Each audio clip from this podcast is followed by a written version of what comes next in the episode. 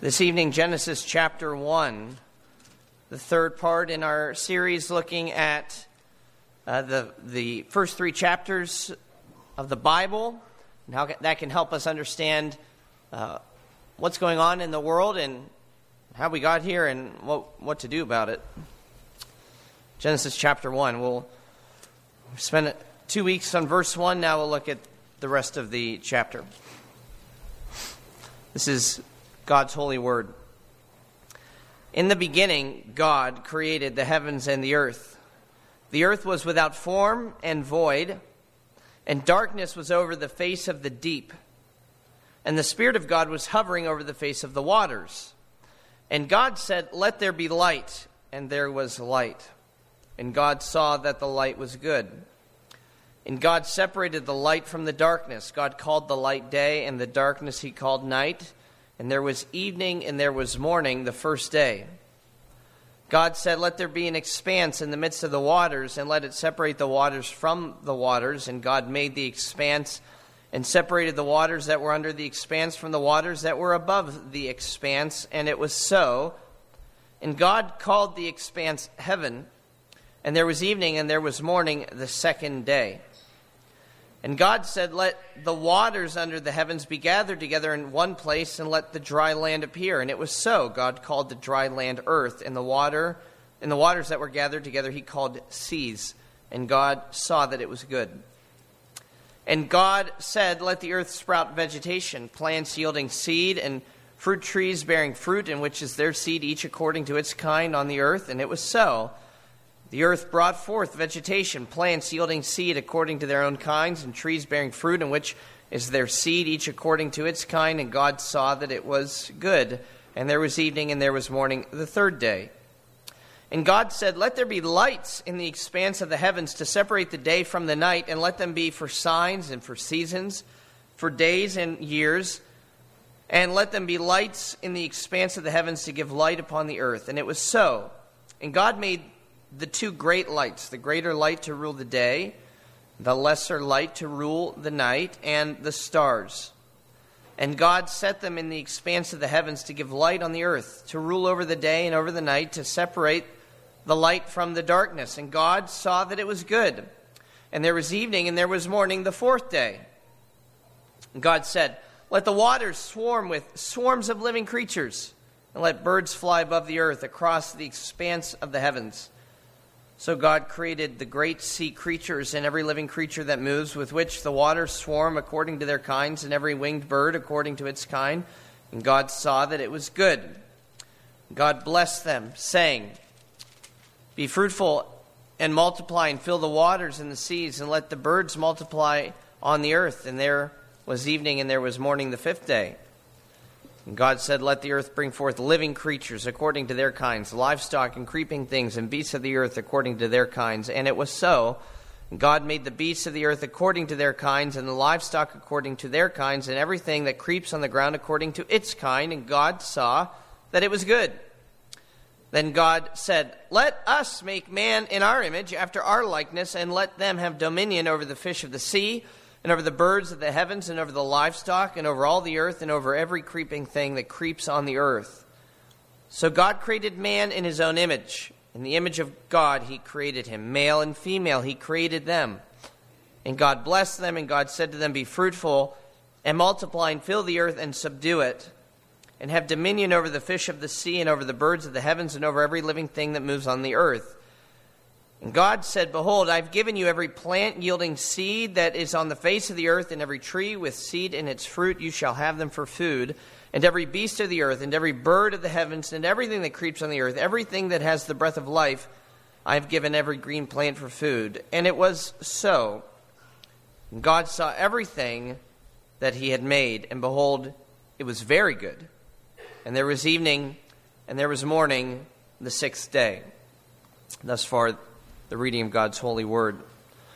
I'm not sure if you're aware, but this past week, um, actually on Tuesday, I think that's uh, right, Tuesday, November 15th, experts around the world announced an unprecedented milestone had been reached that the global population has now exceeded 8 billion people.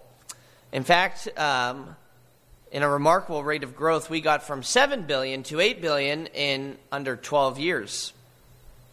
And approaching this figure garnered commentary from all sorts of people. For years, environmentalists and policymakers have been warning of uh, the ecological dangers of overpopulation, which would include things like uh, irreversible climate change and, and mass starvation.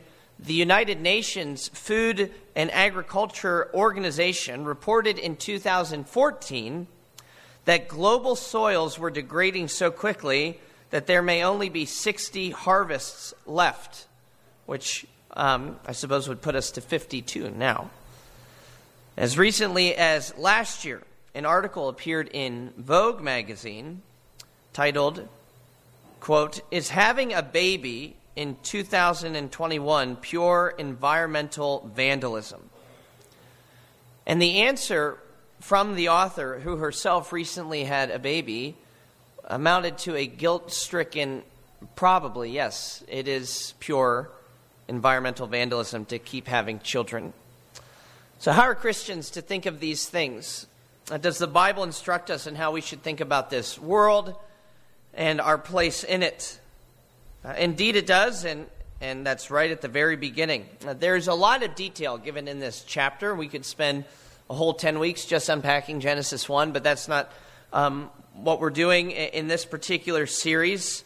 Uh, we're going to take a bigger picture approach. We're zooming out. We're seeing what themes emerge from the narrative in terms of how God created the world, what, what themes emerge, and then how that helps us uh, come to uh, a proper understanding of how we are to use and to enjoy uh, this creation. And I want us to see three things in this.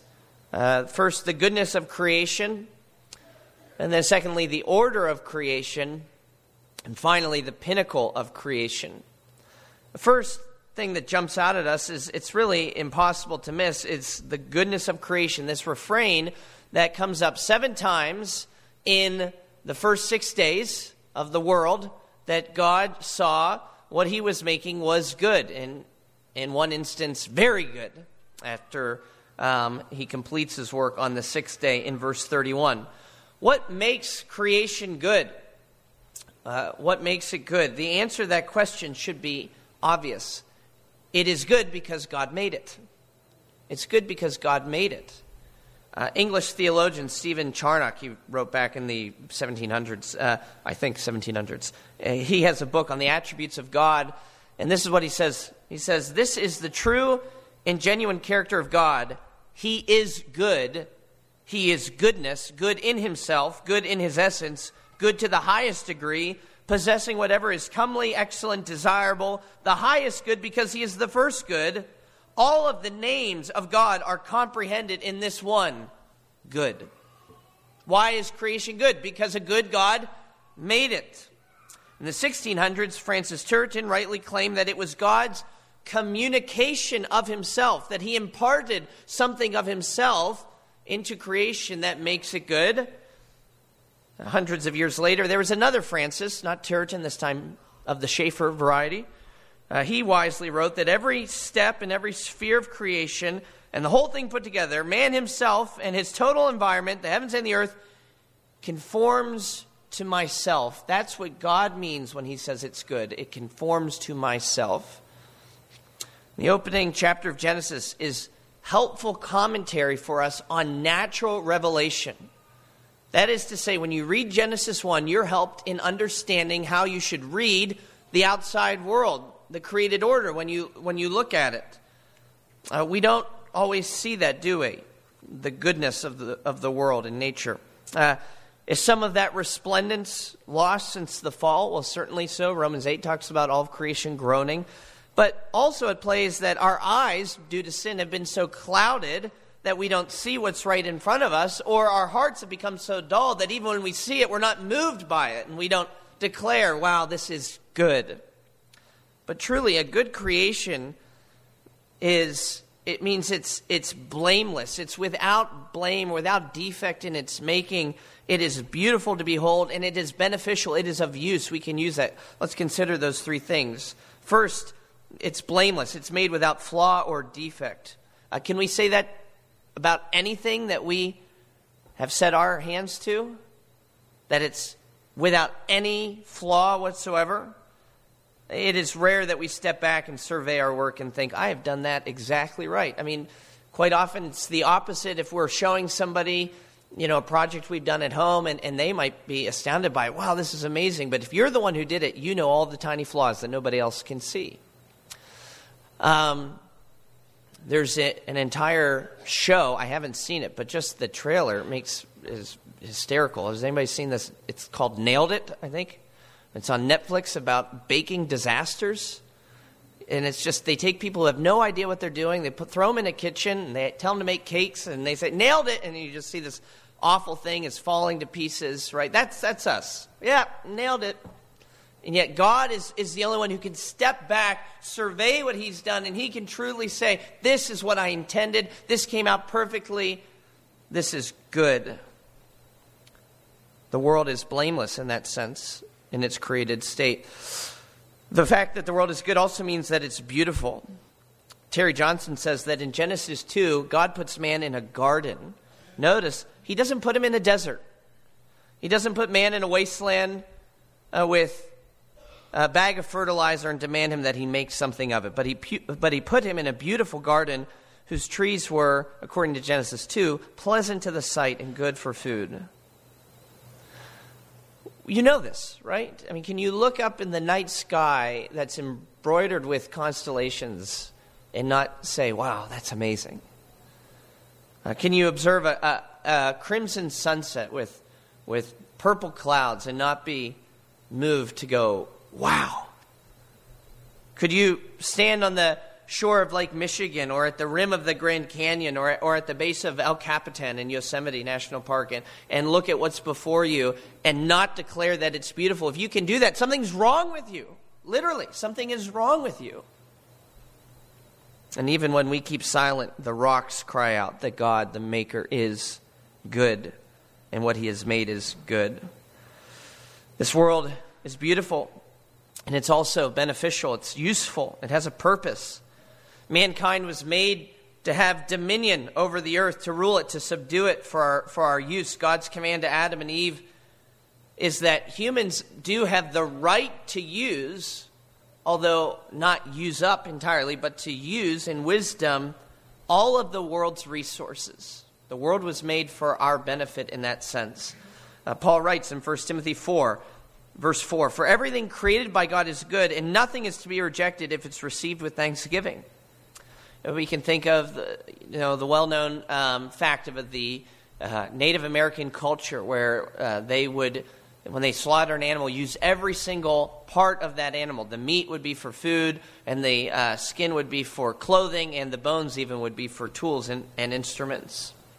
So, since the world is good, meaning that it's a reflection of the being of God, and therefore it's without blemish, it's, it's brimming with beauty, it's abundantly beneficial for our use, since the world is good, what should our response be? How should we care for this world? Well, let's just be honest. Conservative Christian and tree hugging environmentalists, they seem to be as, as opposite of images as you could come up with, right? Uh, yet caring for the environment was a responsibility given specifically to Adam and Eve. That's verses 28 through 30 of our text. It tells them to care for this world. And it comes up again in Genesis 2 and God commands that Adam uh, work the ground and that he keep the garden. So, why does it seem, though, like secularists, non Christian secularists, are far more interested in the care and conservation of our planet than your average evangelical Christian? Why is that? Uh, part of the reason we saw is from Romans 1. We looked at that last week, where fallen man is prone to worship, according to verse 25, the creature rather than the creator, who is blessed uh, forever. And that means that hugging a tree is easier, easier than honoring the one who made that tree. It, it's, just, it, it's just easier because that tree doesn't demand anything of you, right? A tree doesn't call you to be holy, a tree lets you just be you. Uh, but it goes far beyond simply wanting to save the trees. Uh, Mother Earth isn't so much a throwaway phrase as it is a deeply held belief by some uh, New Age proponents. The earth is divine, it demands our careful preservation, i.e., worship. That, that's what we find. And uh, that would be panentheism, that God is in the world. It's not that he's, he's everywhere, but that He's in everything, in created order. You know, if we return to that Native American although it's commendable how they used their resources, why did they do that? It had to do with this kind of circle of life view that they that they took. Um, it was dictated by that same panentheistic belief. I'm not going to pronounce this correctly. Mitakuye Oyasin, that's a Native American prayer, means all is related or all are related. That was a common prayer offered up at the slaughter of a bison right? Acknowledging that as they used this animal, they were, uh, they were taking what had been given to them uh, from the world and they were giving back, or from the earth, they were giving back to the earth. It was this kind of circle of life, it was this religious ritual. So, some Christians then I think have a knee jerk reaction. They push it back against an intentional um, care for the environment because of that pagan influence. But perhaps we've gone too far in the other uh, direction.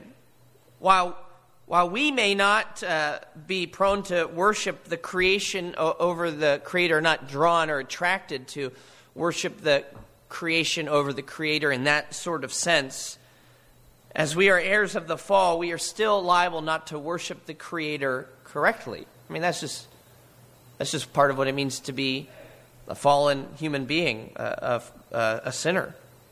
So, keeping good care of this earth is one of the ways that we glorify the God who made us. Uh, Christians, therefore, not secularists, should be leading the charge to care for the earth. Not because our survival depends upon it. We don't need to run around panicking like uh, people do on the news about um, uh, climate change and things like that. That's not why we lead the charge in conservatism or conserving the world. It's because we love the Lord who made it. And part of being made in his image, part of submitting to him and submitting to his call upon us, is to take good care of the good things that he's entrusted to us. He's commanded us to do this, and as John tells us, his commandments are not burdensome. Phil Ryken says this To be wasteful is to be disrespectful to our Creator. Wherever we go, we are to remember that this is our Father's world, and He has called us to care for it. And so we see the goodness of creation. We are meant to respond in kind by caring for it. Another thing that stands out in this chapter beyond the goodness of creation is, is an order to this created world, an order to creation. In other words, there's a clear purpose and a clear design for what God makes and how God makes it. Which is to say, the creation of the world is not just an arbitrary display of divine power. It's not just God taking a paintbrush, as it were, and, and flinging it against the canvas and, and seeing what comes up. This is not a Jackson Pollock painting. This is uh, intentionally ordered. Uh, Paul says, 1 Corinthians 14.33, God is not a God of chaos, but of order. Not a God of confusion, but of peace. And so, since he's not ad libbing, since he's not improvising, we shouldn't be surprised that an order emerges, a pattern emerges as you look at how these days of creation are structured. Uh, in the first three days, God forms what, what could be called realms. There's the, the realm of light, and then sea and sky in day two, and land on day three. And then the second three days um, correspond that day four um, God fills what he has formed in day one. In day five, he fills what he had formed in day two. In day six, he fills what he had formed in day three. So, sun and moon rule the light. Fish and birds fill the sea and sky. The land, animals, and mankind cover the face of the earth. And that's not just like neat. Oh, that's cool. I never saw that before. It's not neat in that sense. This is proof that God knows what He's doing, that He's a God of order, of purpose, of pattern. And if God made the world in an orderly fashion, we should not be surprised that He also fashioned order into the world. What do I mean by that? Well, take, for example, the golden ratio. Maybe some of you have heard that before. The golden ratio. The golden ratio is a mathematical uh, formula that artists and scientists have hailed as, as being perfect symmetry and, and perfect proportion for centuries. And you find it used by artists like Da Vinci and uh, Rembrandt and Van Gogh. It's even found in, in architecture in ancient Greece, the way things would be made. It all conformed to this uh, this ratio. But before that, well, it's found in the bud of a flower. or the, the spiral of the shell of a snail. And that's why it's been rightly deemed by Renaissance mathematician Luca Pacioli the divine proportion. The divine proportion. This is God's order. There's not just beauty in God's world, there's function. The way God made the world as ordered by God, it, it works. You know, this afternoon we went for a walk and um, put Obi on the leash, and, you know, he had a great time on this walk, and yet um, I've got all these uh, coats and, and gloves and scarves, and I have my boots on, and Obi doesn't have anything, but yet God made dogs with, with you know, padded paws that give them control and stability, even comfort on a variety of terrain. Um, he was able to, to handle that just fine. Yet when we got back to the house, he was reminded that God made me with opposable thumbs, and I'm the one who could open the door to let him into the house.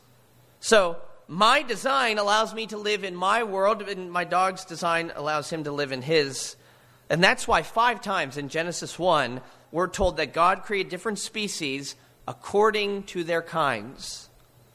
That is to say, nature makes sense because it's created by a God of sense and order. So if God's wisdom can be found in creation, which it can be, uh, the psalmist says, uh, O Lord, how manifold of your works in wisdom you've made them all. Psalm 104, 24. If God's wisdom is found in creation, then what does that mean for us? Well, it means that we need to let nature be our teacher. Or if I could borrow a phrase, we need to trust the science.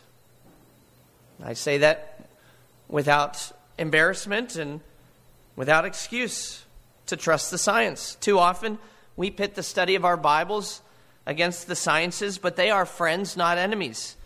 Both are explorations of the revelation of God. You know, Bible study is the exploration of special revelation, and science is the exploration of natural revelation. As science reveals to us the patterns in nature and the limits also of nature, it's teaching us about God's embedded wisdom in the created order. I can't jump off a building and fly, even if I want to, because flying goes against my human nature. But a bird can do it because that is normal to, to avian nature. Now, not only would it be foolish of me to try to, to jump off a building and fly, it would even be immoral of me to do so. It would be immoral of me, ungodly of me, because it's an act that tries to defy God by defying His created order. Old Testament scholar Gordon Wenham says this about the phrase according to their kinds. He says there's a givenness about time and space which God has ordered by his own decree. The different species of plant and animal life, again, bear testimony to God's creative plan. And the implication, here, this is important, the implication, though not stated, is clear. What God has distinguished and created distinct, man ought not to confuse. The Old Testament, in describing how our world came to be, is at the same time suggesting a moral stance to be adopted towards natural order. Things are the way they are because God made it so, and men and women should accept his decree. You understand why that's so important today, I hope. I don't think there's a lot of people who are trying to jump off buildings and claiming they identify as birds.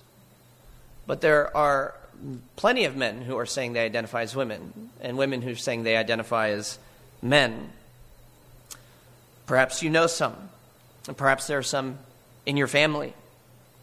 But we need to take a strong stance here, not only on what the Bible says, but on what nature tells us, to trust the science, that no, no, amount, of, no amount of makeup or costume change or life altering surgery can change the fact that half the world has XY chromosomes and the other has XX chromosomes. And we are better when we bind ourselves to the boundaries that God has set in place for us in this world. Now, these issues might seem novel to us that we're dealing with in the 21st century, but they aren't. In his day, Paul spoke of men and women giving themselves over to practices that were quote contrary to nature that's romans 1.26 that's the phrase paul uses contrary to nature in other words we don't need the bible to tell us what is immoral what's unnatural. Nature tells us these things. In our job just as we must submit to what the bible says is to submit to what creation says as well. The great dutch theologian herman, herman uh, bavinck quotes augustine on this point. He says, Augustine says, the will of God is the supreme law. The nature of any particular created thing is precisely what the supreme creator of the thing willed it to be. And uh, Bavinck goes on to the question of why things exist and are as they are, there is no other and deeper answer than that God willed it. And if somebody should say, Why did God will it? Well, here's what Augustine answers He is asking for something greater than the will of God, but nothing greater can be found. Nothing greater can be found. God's will was that our world would make sense, that it would have an order. And when we submit to that, our lives make sense too. We are better for it. So we've seen the goodness of creation, we've seen the order of creation. Finally, another theme that's hard to miss when reading Genesis 1 is that humanity is the pinnacle of creation. If for no other reason, the truism that you save the best for last would prove this, but we have other reasons to, to recognize that. Um, it's only in creating man that the author of Genesis lets us in on the divine counsels of God. Verse 26 Then God said, Let us make man in our image, after our likeness. Let them have dominion over the fish of the sea, and over the birds of the heavens, and over the livestock, and over the earth, and over creeping things that creep on the earth. Only the creation of man moves the author to sing in verse 27. So God created man in his own image. In the image of God, he created him. Male and female, he created them. Only man is called to subdue the earth, to have dominion over the earth. For these reasons and, and others, we see that man is the crowning point of achievement of God's creation. The image of God as that final work, that, that pinnacle work in creation. We're going to talk about what the image of God means and why it's so important in the next few weeks. But tonight, let's just conclude with three uh, takeaways uh, for uh, what it means that we, as humans, are the pinnacle of creation. What should that do for us? Um, first, it should direct our priorities. That's the first thing. It should direct our priorities. Since we're made in God's image as the pinnacle of His world, we should prioritize our needs, or that is to say, human needs, over non human needs. That might seem like a no brainer, um, but some people would fight against that. Uh, many non Christians would agree, and they would say that's proof of, you know, uh, Darwin's um, uh, survival of the fittest. But there are other uh, animal rights proponents who will deny the idea of human exceptionalism altogether. Jeff Sebo is a, is a professor at NYU. He has an essay entitled uh, Against Human Exceptionalism, and he argues that human beings, their high capacity for relationship and for um, reasoning, does not justify humans being prioritized over the rest of the animal kingdom. Let me read you just a few sentences. He says, Suppose that I do, in fact, have a duty to take care of my family before I take care of yours, all things being equal. Does it follow that I then could treat your family however I like? Of course not. It would be wrong for me to take food from your family to provide food for mine, particularly if my family already had much more food than yours does. It would also be wrong for me to kill your family so that I could provide my family with human flesh to eat instead of, say, rice and beans. These points apply, though, across species, too, he says. Now, of course, any proper understanding of any grasp of Genesis 1 will tell you that these points do not apply across species, although we would certainly agree with everything he says in terms of human to human relationships. Once you involve animals, no, because why? God gave us this world and everything in it for our use, for our benefit, for us to use as resources. Bearing in mind what we noted earlier about how we should care for the creation, we don't need to feel guilty when we use it properly. And that does include eating meat. I know it's not there in Genesis 1. That's another conversation for another day. But it does include eating meat. So it should direct our priorities to know that we are God's crowning point of achievement, uh, our, our crowning achievement in, in the work of creation. Secondly, it should direct our prayers, should it not? Do you not know anybody who, who is, is uh, lost in the world, uh, who maybe a family member, a friend, a neighbor, who, who does not know that they are so loved by God, that they are, that they, that they are indeed his, his, his final um, work in the created order. They, they might be transgressing the good boundaries that God has placed in, in the world, and therefore they're missing out on their purpose in life. Do you not know anybody who's confused about these things? Who, who, is, who has been uh, totally taken in by the ideologies of this day that say, you know, you do you, do whatever you want to your body, you can be whoever you want to be, and they're missing out on not only what God commands we should do, but what actually will tend will, will lead to our happiness and our fulfillment. Do you not know anyone like that? What should you do for them? You should pray for them. You should pray for them. We should not be content that, that any are confused on these issues and, and, and are lost because of it. We can so easily take an us versus them mentality with those who have differing worldviews than us. But Jesus tells us to pray for our enemies. Why does he tell us to pray for our enemies? Not just because it's an exercise in love and humility, but because they are God's creatures. Our enemies are. They are made in God's image. Our enemies are. And it is heartbreaking. It should be heartbreaking to see that image defiled or deliberately marred. And so we pray. We pray for our lost friends, families, and neighbors because they are destined. They were meant to be destined for things so much better than, than what they're aiming for right now. Finally, it directs our priorities, our prayers. It should direct our praise.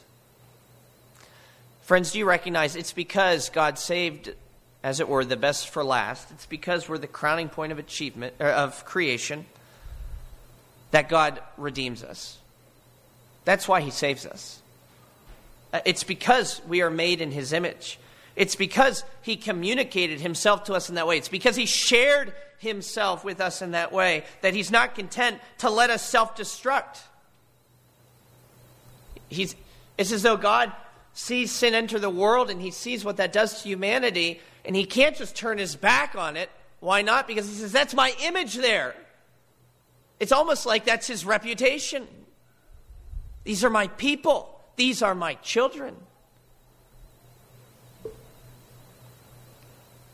God gave himself to us when he made us, and then he gave himself to us again to remake us, to save us.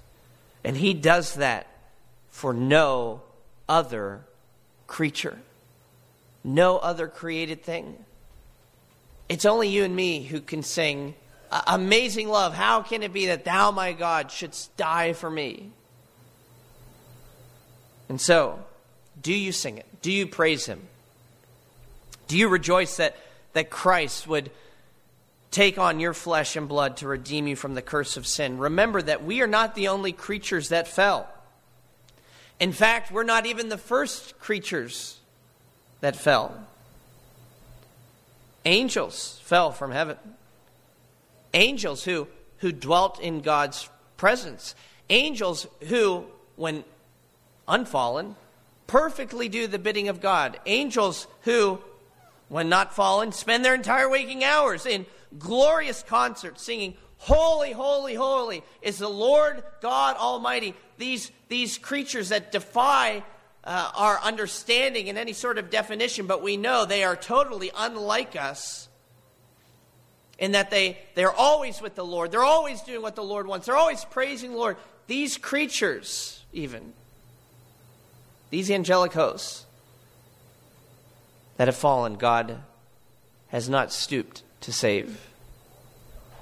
And so, perhaps your soul would be um, well served to go home, if you go home tonight, and you reflect on these words from Hebrews For surely it is not angels that he helps.